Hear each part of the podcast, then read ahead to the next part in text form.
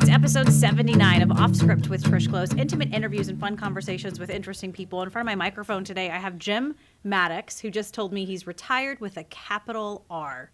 That's lovely, isn't it? It's a great feeling. Yeah. When did you retire? Uh, about uh, two years ago, a little more than two years ago. Okay, nice. If I if I'd known it was going to be this great, I'd have done it 50 years ago. You know, I've heard that a lot. I'm married to a firefighter, and they all say that. They say, "Man, if I could have gone, I could have gone earlier. I should have. Yeah, I yeah. should have retired sooner." What is it about retirement you love so much? Um, it's dawned on me it, it, how people that work get things done. I mean, working a 40 or 50 hour week. Yeah. And getting the dogs to the vet and the car fixed and running to Costco to pick up pies for Thanksgiving and you know, don't forget the mail and what about the grandkids? You I mean, it's just mad. My parents say the same thing. I don't know how we did all this before. I, I, uh, it's it's a solid week. Uh-huh. And you so you feel for me then because I Very have a full-time so. job. I have I have multiple full-time jobs, right? I have work, I have the house, I have my relationships. absolutely It's a lot. no, and and I can understand why people at seven o'clock at night get home or whatever and are whipped Mm-hmm. Yeah. because it's a full day. I, that's why I drink Yeah, wine. That's Jim. right. Wine is good. Where are you from originally? I'm a military brat. I'm an. Mm-hmm. My dad was an Air Force general. Actually, I was born in Japan. Whoa, Air Force General. Yeah, yeah.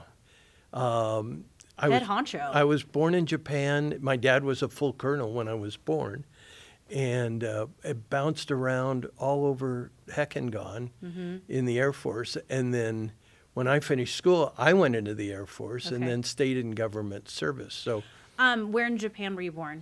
in Tokyo. How long were you guys there? Uh, about a year and a half after I was Oh, born, I've got some pictures of myself with uh, what's called an ama, which was like a nanny uh, Hmm. that uh, essentially cared for me when I was a little baby. Um, your dad was you said a corporal when you were born. A, ge- a, ge- a colonel. A colonel. I'm sorry. colonel. Colonel. Um, what did he do in the Air Force? He was a pilot, a bomber pilot in World War II, and then he, uh, as things moved on and he progressed, uh, we were. Let me see if I can recall. We went from Japan to Alabama. He went to school. Then he went to Washington D.C. to the Pentagon. Then he went to San Antonio to Randolph Air Force Base in San Antonio. Wow. Then we went to Mather Air Force Base in Sacramento.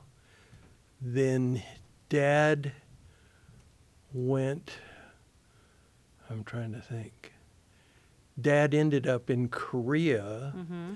Uh, with the United Nations, and that is when my family moved to Medford. This is where my grandparents lived, my Oh. mother's parents. So Medford was the only civilian community that we knew. But after Dad's assignment in Korea, we went to Hawaii, which was great. I was in middle school. Then we ended up in the Philippines, where I finished high school. Oh my gosh. Then we went back to Hawaii. I stayed and went to the University of Hawaii. And then when I graduated, I went into the Air Force and did school and then a tour in Vietnam, then back to Hawaii, then to Korea, then back to school. And then my last assignment Oh, was in goodness. Alaska. You've been all over Yeah. the place. Why, you know, and I've, um, a lot of people like, yeah, I was a military brat, so that automatically means you've lived everywhere for the Right, most part. right. Is that because the person who is in the military is taking different positions? Uh-huh. He's being They're required to? reassigned every three or four years. What is the reasoning for the reassignments? Uh, I think just moving and diversifying their experience, giving them command experience, whatever their job might be, whether Okay. it's aircraft maintenance or to to senior leadership, they move people around so they But don't get stale. The military requires that. Or Right. is it, okay, because it's not necessarily a choice for. no, no, you go You where gotta. you're told. You go where you're told. Yes, sir. right? Exactly. So, a bomber pilot during World War II. Mm-hmm. Wow. Did he tell you stories about that? He did a little bit, but he gonna- did he was he was it? Mm-hmm. reserved. Um, he was in the Philippines actually when World War II started, and danced down to ended up in Australia, and then stayed in the Pacific Theater for the bulk of World War II, Wow. and then um, ended up in Japan eh, with the occupation forces after the war was over. Mm-hmm. And my mother was with the first group of dependent wives that got to go to Japan in 1947. Okay. Okay. The um, during World War II, the force that we had as the United States in the air played such a huge role yeah. during that war. I mean, you look back at some of the battles and It's staggering. right. I, am pleased to say that my namesake, my first name is Jim James, I was named for three of my dad's contemporaries. Uh, Travis Air Force Base down near San Francisco is a guy named Jimmy Travis. There was an Air Force Base in Waco, Texas called James Connally. And then the third is the one I'm probably most proud of, a contemporary of my dad, or my dad was a contemporary of his, was General Doolittle, Jimmy Doolittle. So I've got James's That's through those three officers, and That's I'm very proud of that. So, what was it like growing up with a general? Uh, it's funny that you ask. I've th- often thought that I could write the stories of the pros and cons. There were there were there were some fabulously good things, some terrible things. It was like being the mayor's son, wherever Yeah. we were assigned. So people knew who you were, Before and if you you got in the door. if you got in trouble, you were in a lot of trouble. Yeah. And uh, by the same token, um, there were some privileges that were extended because of my father, not certainly not because of my brother and I, but I can remember uh, somebody picking a fight because I was the general's kid when I was in grade school or something, and my brother interceding and breaking up a fight. And I remember going home and saying, "Why, why am I being picked on because of my dad?" And my mother trying to explain that to me. But there were there were some great positive stories. Um, one I can relate quickly, I think. When I was in Vietnam, I was a lieutenant, and I wrote home to my mom and mm-hmm. said, you know, it's hot as the dickens, and if I only had an air conditioner. Well, my mother, being who she was, went to Sears, bought an air conditioner, and rather than ship it to Lieutenant Maddox in Vietnam, we had friends who were generals, contemporaries of my dad. So my mom ships this air conditioner from San Antonio, Texas, to Saigon, addressed to a general friend of ours. Nice. Uh, and in comes this air conditioner for a general. Well, the general was kind of an uncle in my life. Sure. So the general called my boss and said, Can I grab Lieutenant Maddox for a couple of minutes? And we went and picked up this air conditioner and then took it to my little hooch and installed this air conditioner. Well, if the air conditioner had been sent to Lieutenant Maddox, it would have disappeared, I'm afraid. Sure. Sure. So the fact that it was addressed to this general and I ultimately got it was by virtue of my dad Nice. and his his relationship with other generals. a couple of dummy questions on my Mm-hmm. end. What's a hooch? Was my where That's I your- lived. okay. And, I mean, uh, They called it hooch. it was called a hooch. it was it was your it was your barracks. It was Okay. It wasn't much. So you were living in a hooch I with was other a- people, just you? Oh no, there were oh gosh. Because I know barracks. It's there were multiple. two yeah there were two floors um, i don't know there probably were 18 of us in a building Okay. and uh, our rooms were about the size of this desk Yeah. A bed and a dresser and Well, that was it When you're in the military during war times, really, that's all you need, right? it really was Um, and then contemporary. What does that mean? uh, uh,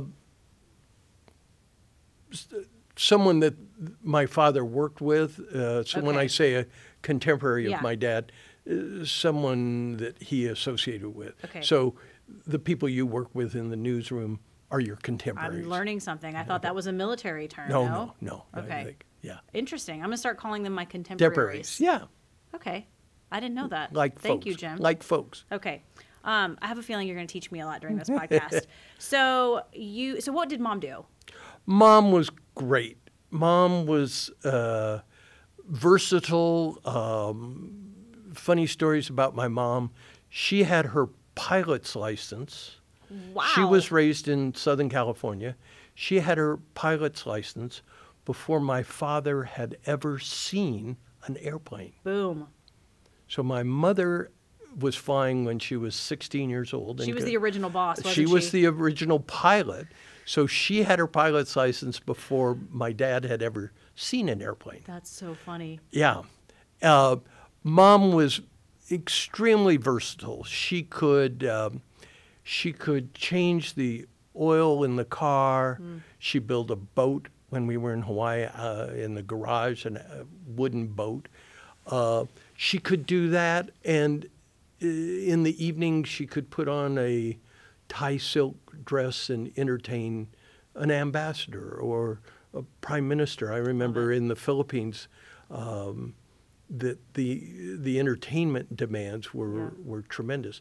Mom was gracious and comfortable. She was uh, charming. Um, uh, I- the the good qualities I have in my life with people come from my mother. Nice, nice. no. What a lady. Yeah, yeah. She was she was a, a delight. She was tough, spoke her mind, very clear, raised uh, kids well, um, had her standards, didn't let us deviate too far. I love that. And um, but she would know the gas station attendant on a first name basis and his wife and their Mm. kids as much as she would know, you know, as they say, an ambassador, a Right. general, or somebody of Right. that caliber. Um, how did your parents meet? Do you know? Dad was a pilot in Southern, there was a base in Southern California at March at Riverside. Okay. March Air Force Base. Mm-hmm. And he was ferrying bombers to Hawaii. This was before the war. And uh, shuttling airplanes out to the Pacific. Well, Dad was quite a golfer and played golf apparently at a club in, in Southern California. Met a gentleman who happened to have a daughter. And Dad was a tall, handsome, good looking young military pilot. Right. And uh, my grandfather said, You know, I have a daughter that maybe you'd like to meet. So my grandfather introduced my dad to my mom in Southern California. And the rest is history. Amazing. Yeah. Um, did they have that love of, you know, pilot of? Not so much. My mother, you know, let her pilot's license lapse as she Sure. as she got older, but mom knew airplanes very well. That's so and she could talk, you know, She could talk with the best of She them, She could right? talk flying. Yeah. That's so awesome. Yeah. So you have a. You said you have a brother. I have an older brother, Mike. Okay, Mike. He lives in Hawaii. Okay. which is where I really kind of call home because Yeah. my formidable years were raised there. And uh, Mike's 75 years old, just had a birthday, and uh, does absolutely nothing in Hawaii, and he's happy doing Perfect. just that. Perfect. Yeah. What do you, looking back, being a young kid, all over the world, really, bouncing around from place to place, Uh-huh. what do you feel like you learned from that experience? I think I think m- there's a theme that military brats tend to share, and that was you had to make friends quickly. Sure. Because your classmates might be with you for as short as a year, maybe as long as mm-hmm. three years. So you had to hit the ground running. Right. So when you walked into a new school, you had to be friendly and personable Immediately. immediately. Mm-hmm. And if you wanted to get involved, you had to get involved immediately. You didn't mm-hmm. have the luxury of sort of feeling out your classmates and things like that. For sure. So, kids, I think military kids, by and large, are pretty personable and pretty forthright. I can tell when I meet somebody almost that they have been in the military, military background of right. some sort. Um, I've interviewed someone who kind of the, very similar, moved all over the place, a military brat. Um, and he actually mentioned he didn't have a whole lot of really good No. friends growing up. Those ones that last decades. Yeah, you think about uh, students, youngsters Mm-hmm. here in Medford. I mean, 12 years with the same people, by and large. They go off to school and college. By and large, they've come back here to establish their Sometimes. Mm-hmm. careers. Uh, I could, I can't tell you any classmate I ever had that I'm in touch with today. Um, I mean, we scattered to the four winds. For sure. Yeah, you were all over the place. Uh, what were you like in high school? Um, boy, that's a good question. I was personable, I think. Uh, Did I you play was sports? I played sports. I played soccer and tennis. Um, I had two years of high school in Hawaii Right. at a boys' school, and then my last two years in the Philippines. Philippines. So we didn't have football per se. Right. Uh, I wasn't big enough anyway. But soccer and tennis were great sports to play. Um, I I think I was involved. I was like the prom chairman one year, and um, gosh, so I think I got involved in some Yeah. activities. Well, and again, like you said, bouncing around all over the place, you kind of have to be, you have Yeah. you have to get involved. You have to step up. You do. Is really you really do. was. Um, you decided to go into the Air Force after high school. Why? Was there any sort of influence from dad or mom? No, it was actually after college. Oh, I spent, college, I, I'm sorry. I spent four years at the University of Hawaii, and That's my right. Mm-hmm. degree was in Asian studies. And if you go back to that period of time, that was 65 to 69 was when I was in college. Okay. So I graduated in 1969. Having lived in Hawaii and in the Philippines, and my dad's involvement, the war in Vietnam was really ramping up Really? Yeah. in the Pacific. So it was it was pretty clear that if you were going into the military uh, at that period of time, where you were headed. Uh, I don't think Dad had a lot of influence. He was pleased to know I was going into the Air Force, Okay. as opposed to the Army or the Navy or the Marine Corps. Of Um, course. That was e- that was an easy choice, um, but uh, it was it was not a difficult decision for me to make. It was what I knew, and it was the career because path of I was the headed. war. I think I think a, I think a combination of experience, Mm-hmm. uh, knowing what the war was all about, uh, from Sure. as early as 1960, Mm-hmm. I began to read, and my father was pretty influential about saying, "You will learn about what is going on in Southeast Asia."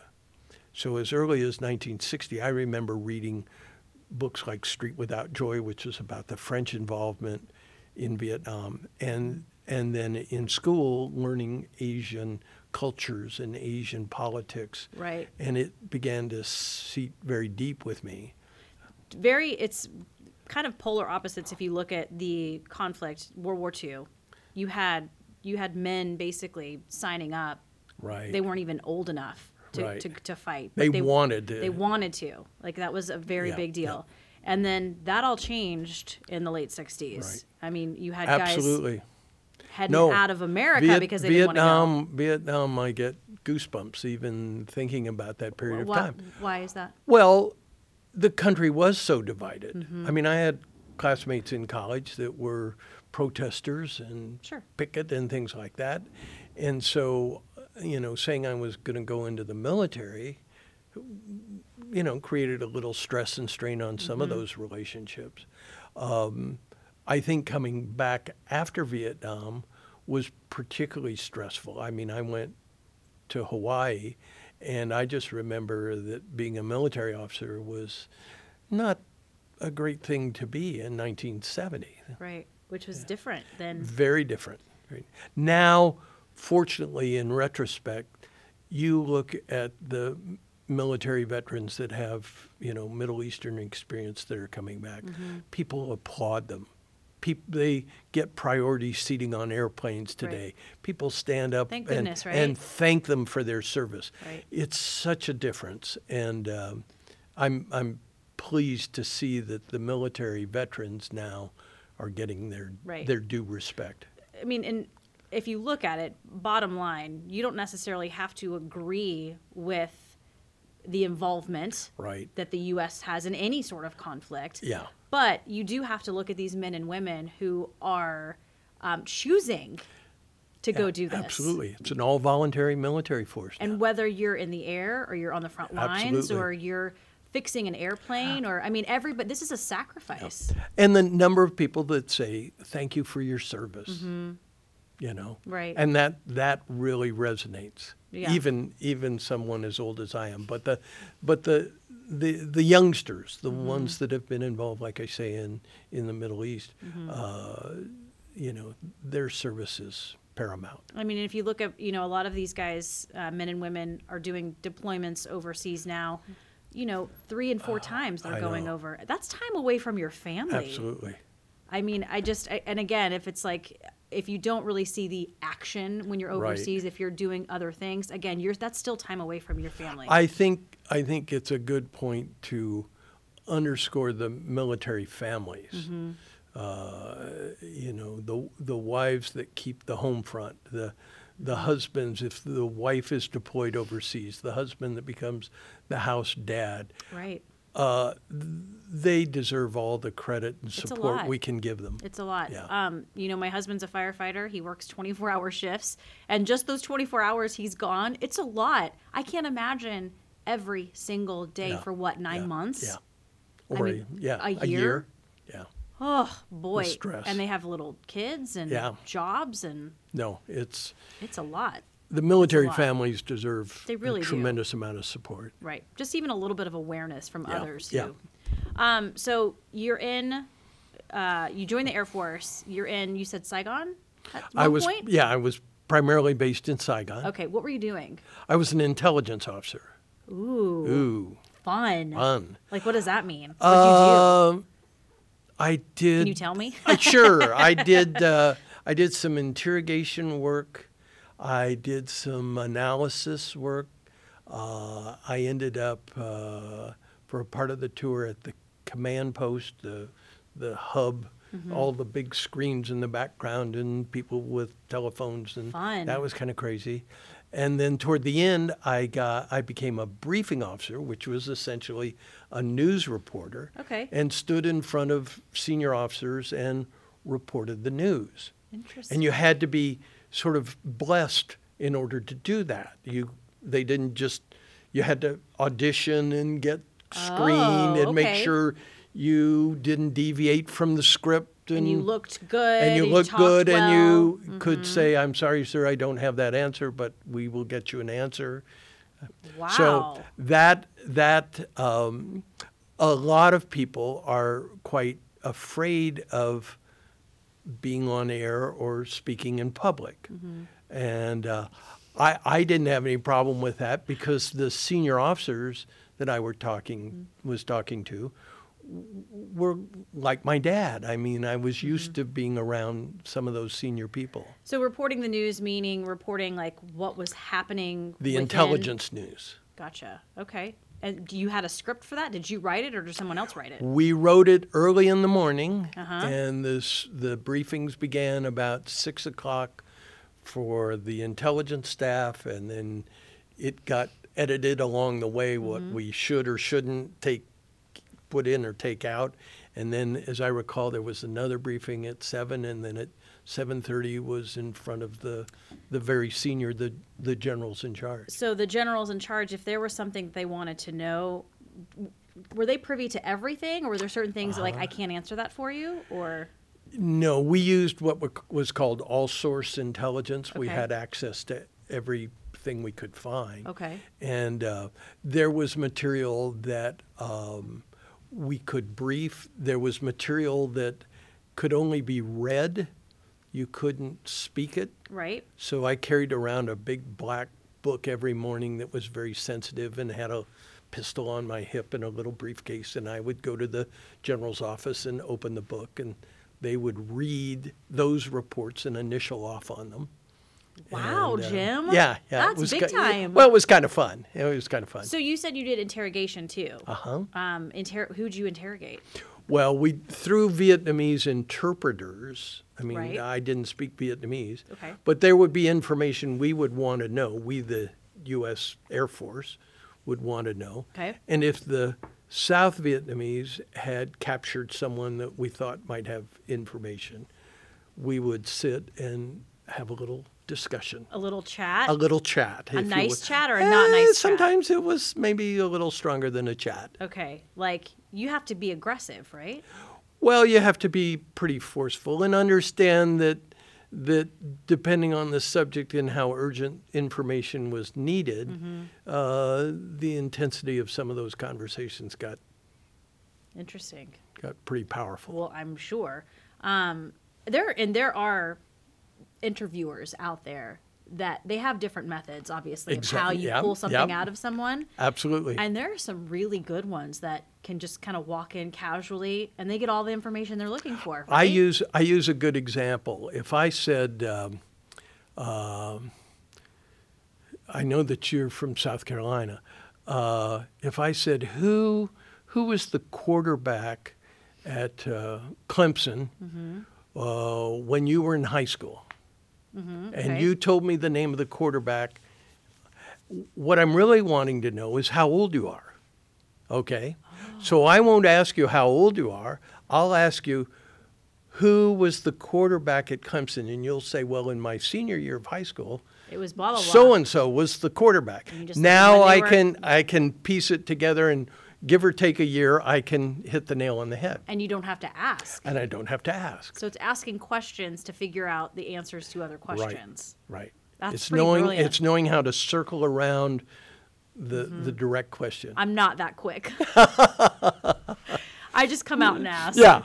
How old are you? When were yeah, you well, yeah. born? When were you born? Right, Yeah. right. Um, I think that's you know, you It it depends on the setting. sure, You know. for sure.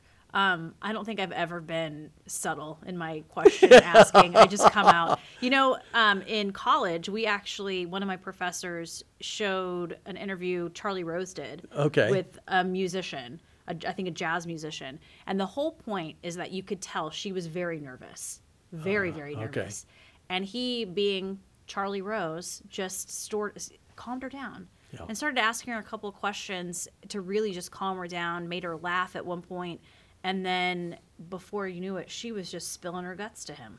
It's fantastic. Yeah, yeah. It's Yeah. quite a skill. It is a skill. It's a real skill I, I really do think. And part of that, we'll get back on track. When you're interviewing someone and even talking conversation, you have to be a good listener too. Yeah. Because if you're not it's listening, Interesting. That's the answer to one of the questions you asked me. okay, we'll get there. Okay. We'll get there. So how long were you in Saigon? Uh, just a year. Just a year. And then what do you do Not. after that? I shouldn't say just, a year. just. a full year. a full year. But I, I also want to just highlight you were really in the thick of this conflict, it sounds like. Yeah, I was there 70 to 71. Mm-hmm. Uh, the war was still pretty intense. I Yeah. mean, we were doing a lot of activity. But just being with intelligence, it just, you know, that's kind of where decisions are happening. Right? Yeah, it it was very satisfying. I'll, I'll put it to you that way. It Mm-hmm. Was it was it was very satisfying to be very very involved with and to know all that we did. Satisfying meaning you were making decisions? I wasn't making decisions, but I was in that loop. I mean, it was it was I see. Mm-hmm. fulfilling that my skills were being applied, Perfect. and that that's a, in my definition, a great job. yeah, I, I feel like it in any job, if you feel like you're contributing, Right. That's that's exactly how I felt. And I was, you know, I was 23 years old and Right. a young lieutenant or a junior And reading the news. Yeah. Yeah. that's awesome. Uh, you, after that, where do you go? I went to the Joint Command in Hawaii. Okay. so back home, kind of. Um, back kind of home. I mean, two years after I graduated from college, I was right back at the same Mm-hmm. beaches, you know, two years later. Um, and that was a good assignment. Um, to be honest, the first year after coming back, uh, we were very, very busy work wise. And socially, I couldn't step forward. I mean, you would think a, a young bachelor military officer Sure. in Hawaii would be pretty outgoing. I couldn't quite do that. It took me about a year before actually I had a date uh, after coming back. Why is that, you think? Just, I think, the stresses and strains. It, it was, it was. Um, I don't know. I mean, it was just difficult to uh, want to be too terribly social. Sure. And I'm sure probably being in this environment for a year, you know, this is your every single day. When you come back, all of that has changed. Yeah. The people you interact with, where you live. No, the residual hangover effect Sure. is, and that's PTSD now in its finest. Do you think you were going through that a little bit? I think so. I, I think so. I mean, I it was a little bit of a withdrawal. Understand the the protests were still ongoing. oh man. Um, so in mm. every day, you're essentially hearing that you've you've been involved in something that's wrong, from other people's opinion. yeah. You know. And you know, being a shaved head, short haired military officer Mm-hmm. in the early 70s when things were long hair and beards, uh, I mean, you stood out. Mm-hmm. was gonna say, did you stick out a oh, bit? yeah. You, I mean, pe- people pegged you pretty quick. Oh, for sure. Yeah. What were what was your um, rank at this point? I was a captain. A captain. I became a Okay. captain, yeah.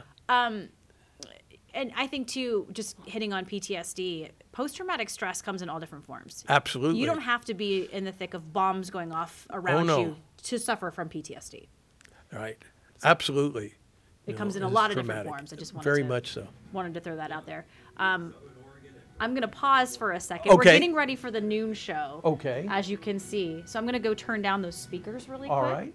Okay, we're back. We had to turn down those speakers All so right. I can. It's not distracting. That'll be a little That'll distracting, but that's that's all right. okay. Getting ready for the noon show today. Um, so in Hawaii, what are you doing at this point? You're still with the Air Force. I'm still in the intelligence business. Okay. Probably the most fulfilling job, and I've I've given talks on it. The war was winding down, and um, uh, I had assignments in Taiwan and temporary assignments in various places.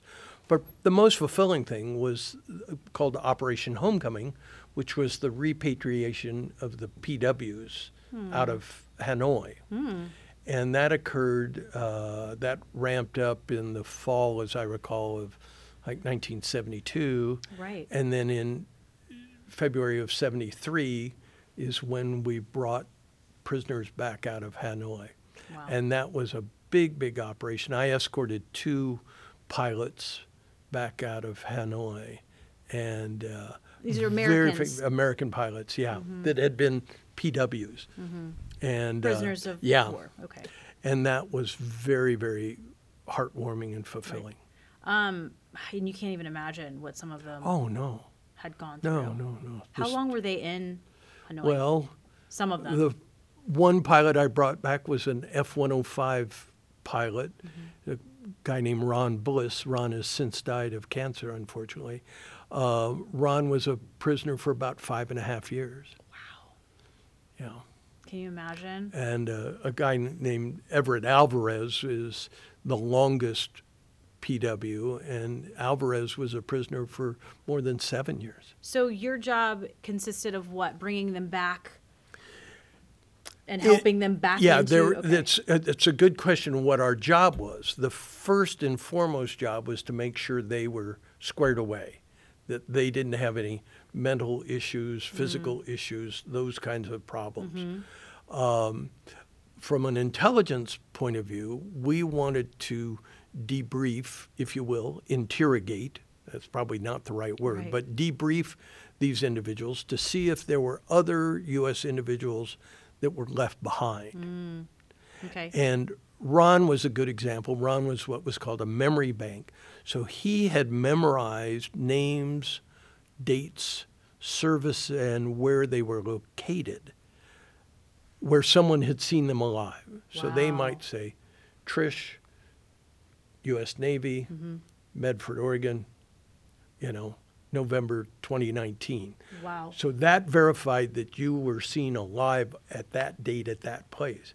So if you weren't a part of the repatriation, the begging question is, what happened? For sure. For sure. And there was a lot of people unaccounted for. Yeah, regretfully. Yeah. Um, and he was a memory bank. He, It was a memory memorized all of bank. The first, f- when we met, I mean, we rendezvoused in the Philippines, and he was in the hospital, and I went in and introduced myself. And Ron was very squared away. He said, I know we need to talk about a lot of things, but I need to download, if you will, uh-huh. what's in my mind. And we had tape recorders.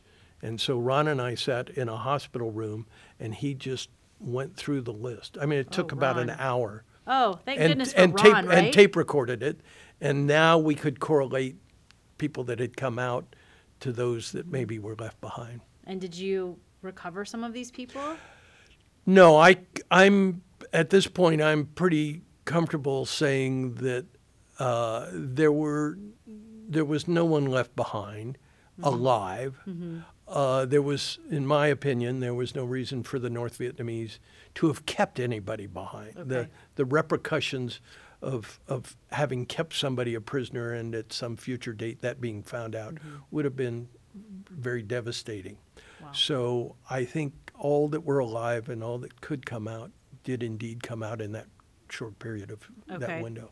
Um, so you had the privilege to um, help two Yeah. PWs. The second fellow was a guy named Bill Mayall, and Bill was a B 52 navigator that had been shot down in December of 72 mm-hmm. and released in February of 73. So Bill didn't have to, I mean, mm-hmm. he had traumatic experiences, heaven knows, but not for an extended period. Okay.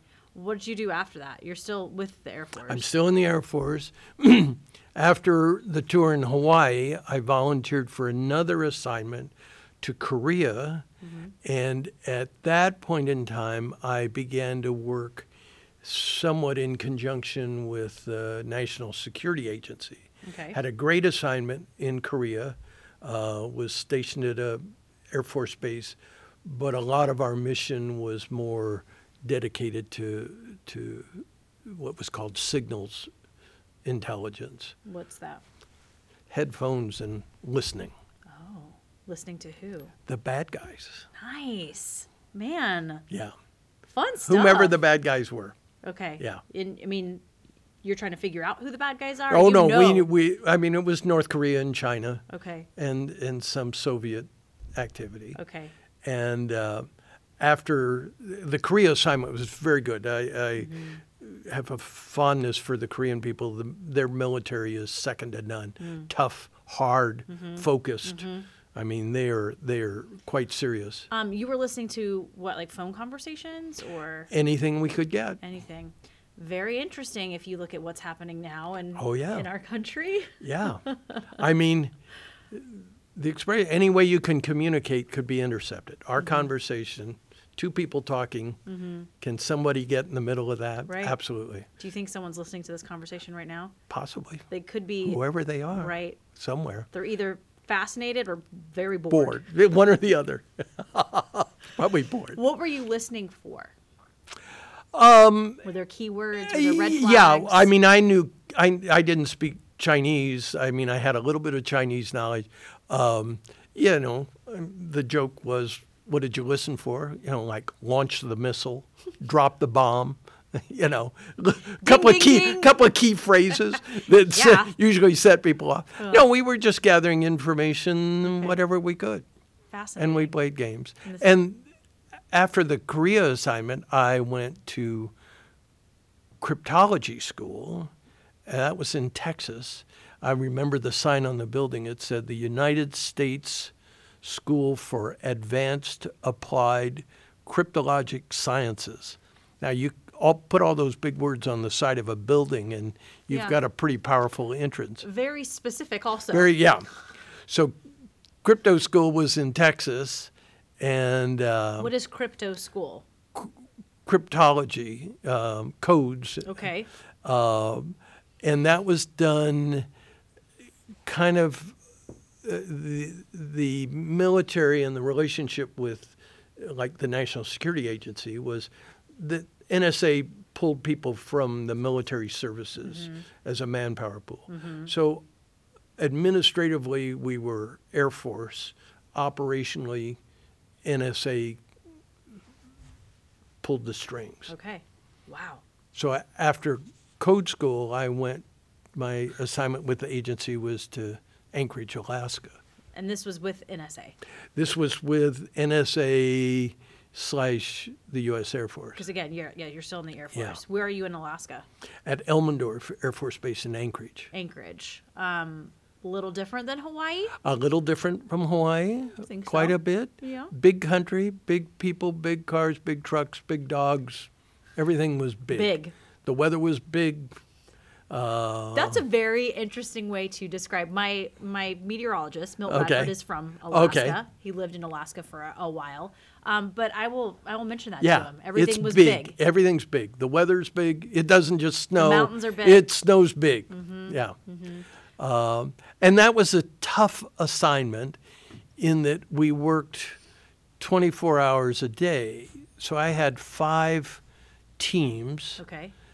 And the schedule was you worked four swing shifts, got off at midnight, had 24 hours off, came back to work at midnight, mm-hmm. worked four mid shifts, midnight to 8, Okay. four in a row, got off work at 8 in the morning, had 24 hours off, came back to work at 8 in the morning, and worked four days, 8 to 4, four days in a row, and then you got off at 4, and then you had four days off. Oh man. So it was called a 414144 schedule. Sounds like a firefighter schedule. Right. You take that sort of schedule and you overlay the environment in Alaska Right. where you didn't see the sun or you saw too much sun Right. and Did you go cuckoo? The physiological effects were very profound. The hardest job I had in Alaska was personnel issues Personnel. because I mean, people, their schedules got thrown off. Yeah. Like I say, physiologically, you got thrown off. Mm-hmm. There were all kinds of problems. When you don't sleep for a while, when you're overtired, you, you turn into like a toddler. Uh-huh. and you become a, a zombie. I mean, you really Yeah. sort of just go through the motions. Right. And you can't. I mean, there's just we we need sleep as Yeah, humans. yeah. We have to I have mean, that. look at look at firefighters that work long long shifts. Man. So uh, you were in charge of these people, obviously. I had I had uh, some responsibility over a lot of them. How long did you do that shift? Uh, I did it myself for just a year, and then I, fortunately, because of my rank, Mm-hmm. uh, moved into a different function Okay. up there. And what were you doing on this on this space? We were doing a lot of the analytical work Okay. of what we were, what the intelligence we were gathering. So code school came in handy. Code school came in handy. Code school. Yeah. How many people can say they went to code, Code school, school. Jim? Yeah, yeah, no. And it's like, fun. wait, what is and, code And if school? you if you had been to code school, then we don't really need to talk about it because we both Right. know what we what we Well, learned. sure, we sure. both understood. It's also it sounds so nerdy. Like, yeah. Oh I no, went to you code it school. really it was. if you think about it, these were these were primarily slide rule geeks that you know were into into And I'm sure you- mathematics. and I have to think be It- super smart yeah. in order to understand well, all of this. I, I don't want to put myself in that category, but would. it was I would. it was uh, it was it was good training. It was very interesting. I bet. I bet. Yeah. So, how long are you in Alaska? Two and a half years. Was that long enough? that was plenty long enough. Okay. And by then, frankly, my uh, passion for the intelligence business and the Air Force had dissipated. Mm. Um, I say there's probably nothing worse than being an intelligence officer in peacetime. It's pretty boring. I mean, it's you know, I mean, it's like being It's a good it's like being a meteorologist in Hawaii. I mean, Right. you know, how dramatic can the weather be?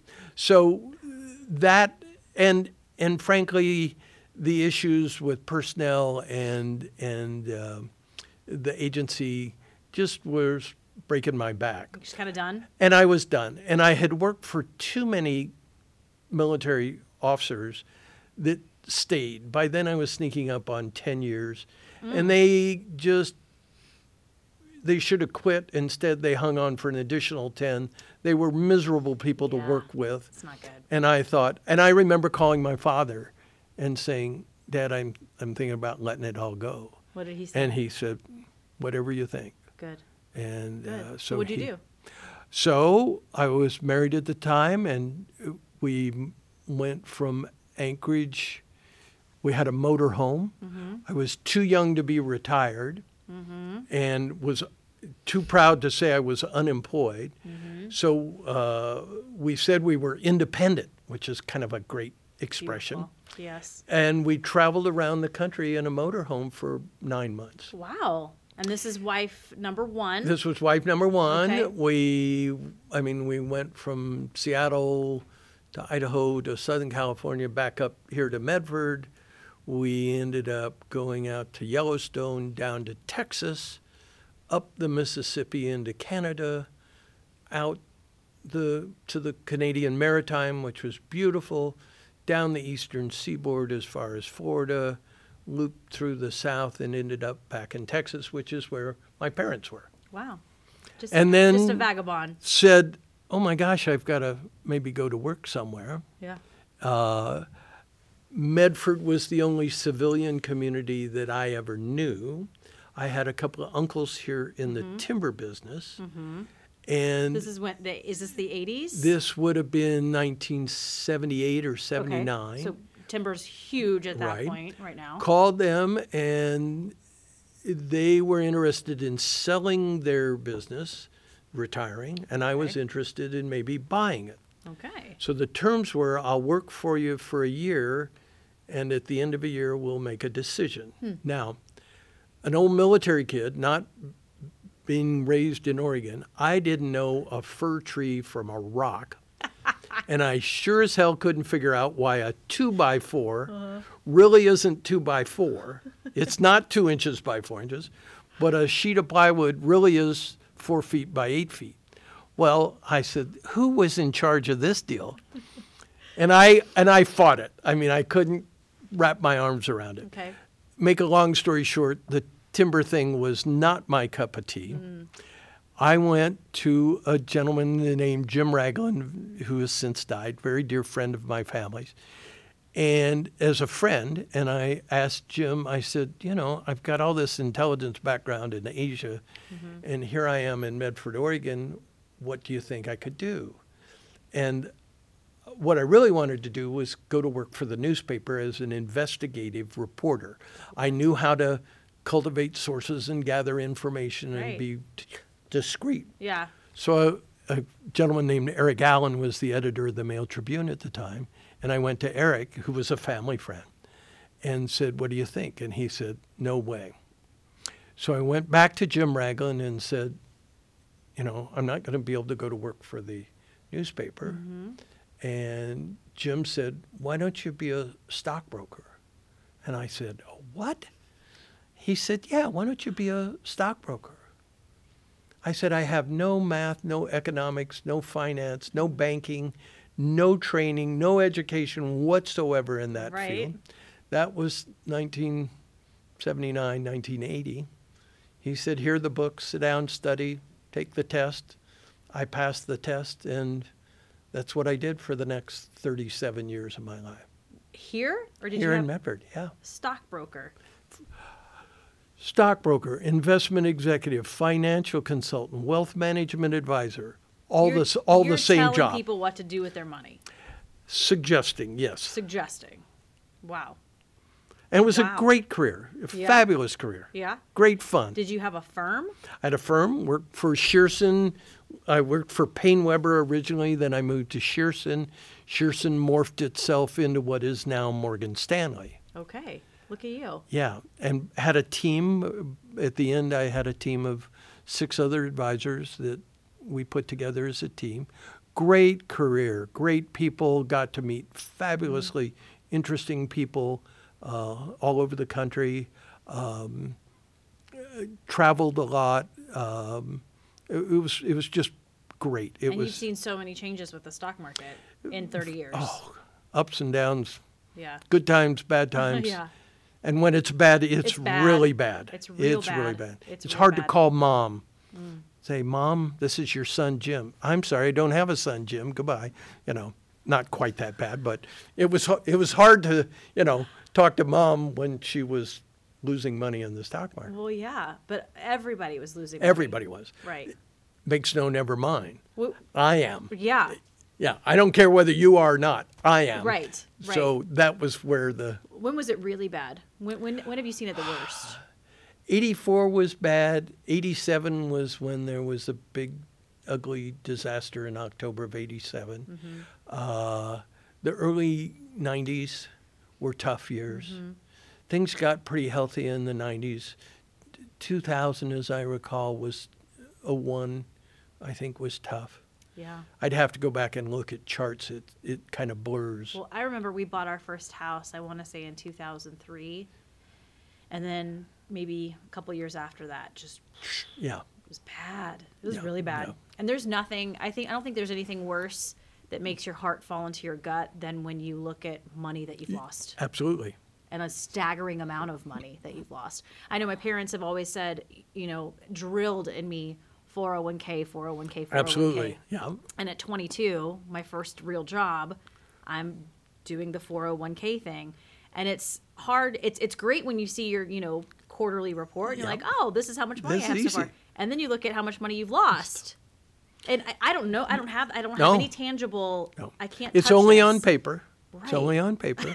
Is that your That's, advice? that's our advice. It's only on paper. Shh, It's Be okay. be it's okay. patient. You know, call Yeah. back in a couple years. It'll be it'll be healthy. Right. You've got time in your favor. You're So- young. So let's let's give a little advice then as a stockbroker for more than 30 years. Yeah. Oh yeah. Okay.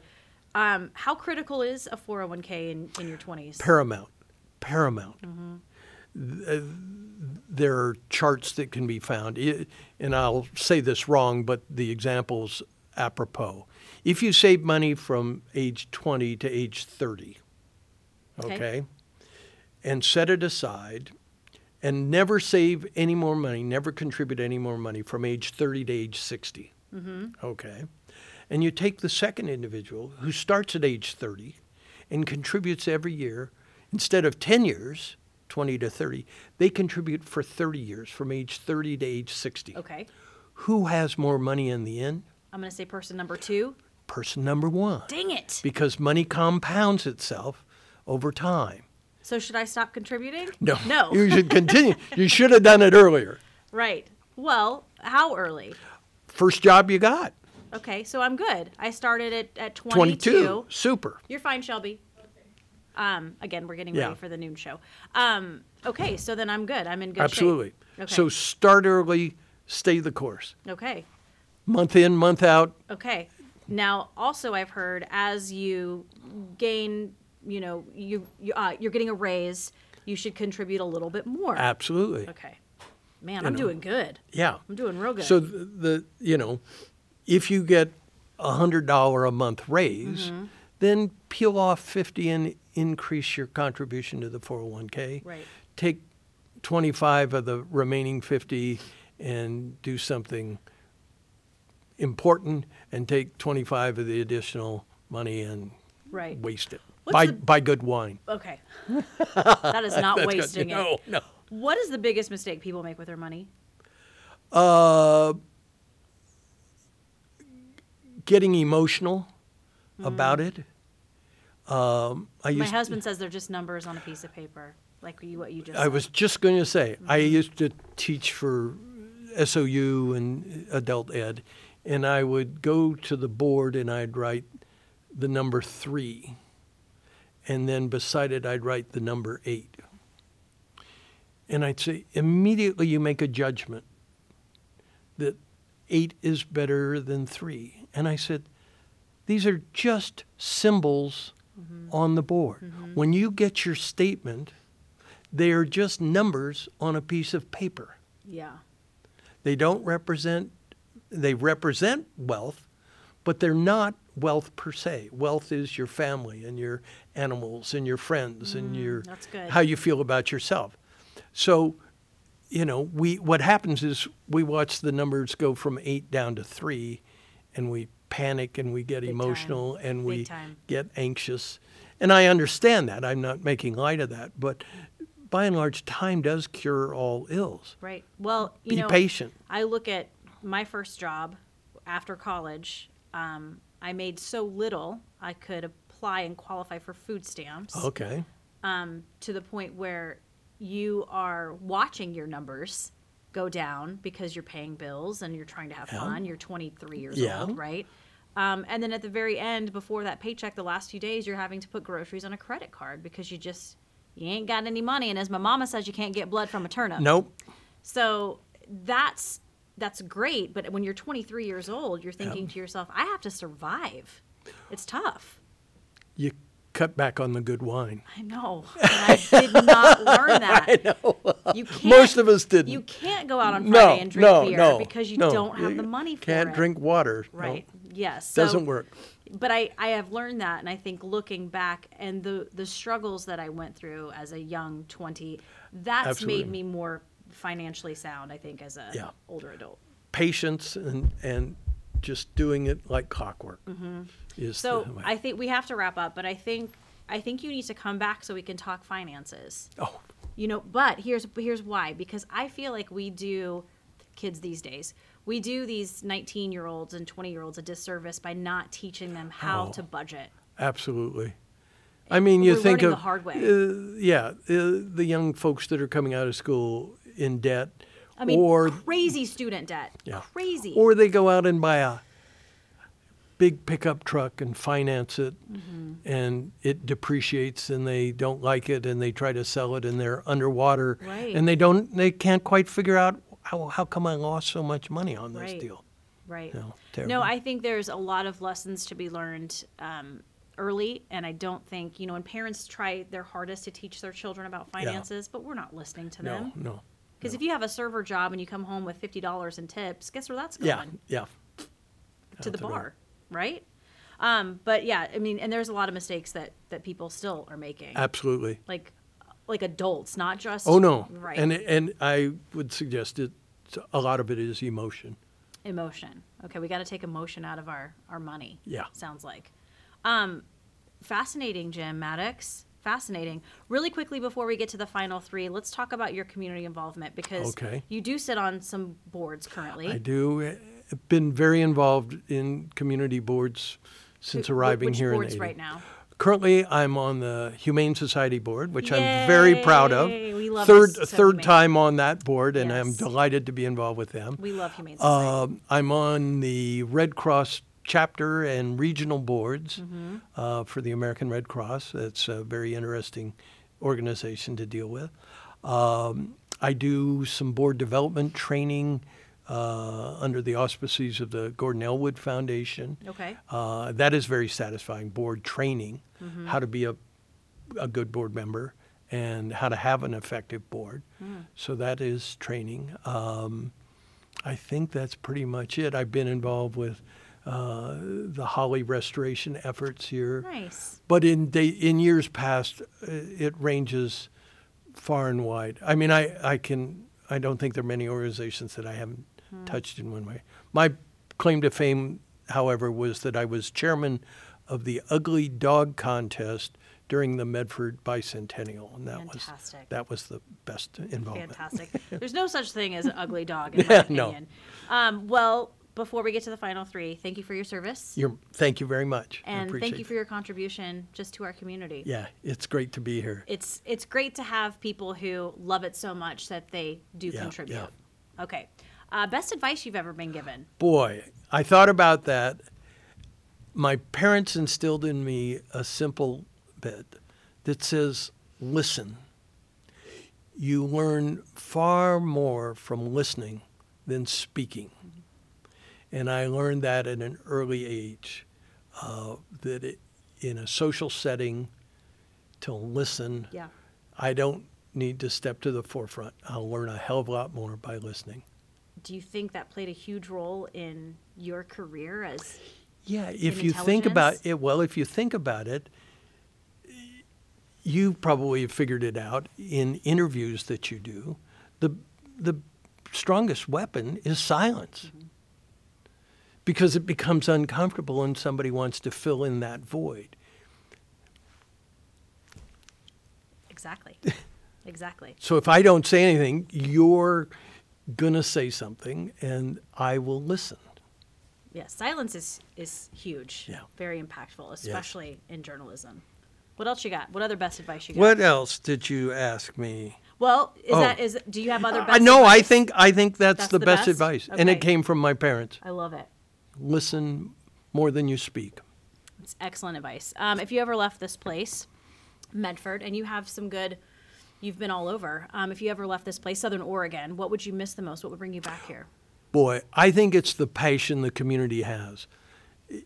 Causes, events that occur, Um, I mean, the, the the people we get to deal with in Southern Oregon. I say, you know, we're from a little town in a little state that's pretty obscure. Okay, but the community people that we get to interact with, one, they're fascinating, mm-hmm. but boy, do they rise to the occasion. Whether it's a disaster, a fire event, raising money for a charity, a good cause. You know, you think of things like Mount Ashland or school projects that come up where, you know, the community just comes comes powerfully into the mix. Hugely. And there's so many examples here Yeah. of that. Oh, yeah. And that's awesome. that's the draw. Yeah. Okay. Final meal and final drink, sir. Ooh, final meal. Uh, my wife Linda and I were recently in Hawaii. Mm-hmm. We had a beautiful dinner at a restaurant, and I had ahi tartar, which was heavenly. I bet. So I would start with ahi tartar Okay. and uh, maybe a Pinot Gris wine. mm-hmm. And then my wife is vegetarian. Okay. Linda's vegetarian. So every once in a while I get to have a nice steak Okay. that I really relish. So I would have a nice steak Mm-hmm. and maybe a bold Pinot Noir, or, you know, cab, Something red, red and- wine yeah. and bold, Yeah. powerful. Okay. And then um, I thought about dessert. Yeah. Oh, of course. absolutely has to be carrot cake. Carrot, Carrot cake. cake. Carrot cake for dessert Really? would be my choice, Okay. I think. And uh, you know, and uh, glass. We were we traveled to Portugal a few years ago, Mm-hmm. and I think port wine to go with the Mm. carrot cake would just round out the evening. You're the only person in 79 episodes who has said carrot cake. Carrot cake. A lot of people leave out dessert. Actually, they don't say. Oh no! They don't bring gotta- up the dessert. Gotta have dessert. Right. And if you think about it, you probably should eat dessert first. Yeah. You do whatever you want. Yeah. It's your final meal. In all aspects of your life, eat dessert first. I love it. Jim Maddox, you've been so much fun. Will you come back on and talk finances? I would be delighted to, Okay. Trish. I, I thank you very much. Oh. I've enjoyed this. Thank you. If you're listening to this podcast on iTunes and you like it, please subscribe, rate, and review. It helps other people find us. We're also on Google Play and Stitcher. Check out the video portion at ktvl.com. Just click on features and then off script one more time. Jim Maddox, happily retired with a capital R. Thank you for being here. Thank you, Trish, very much.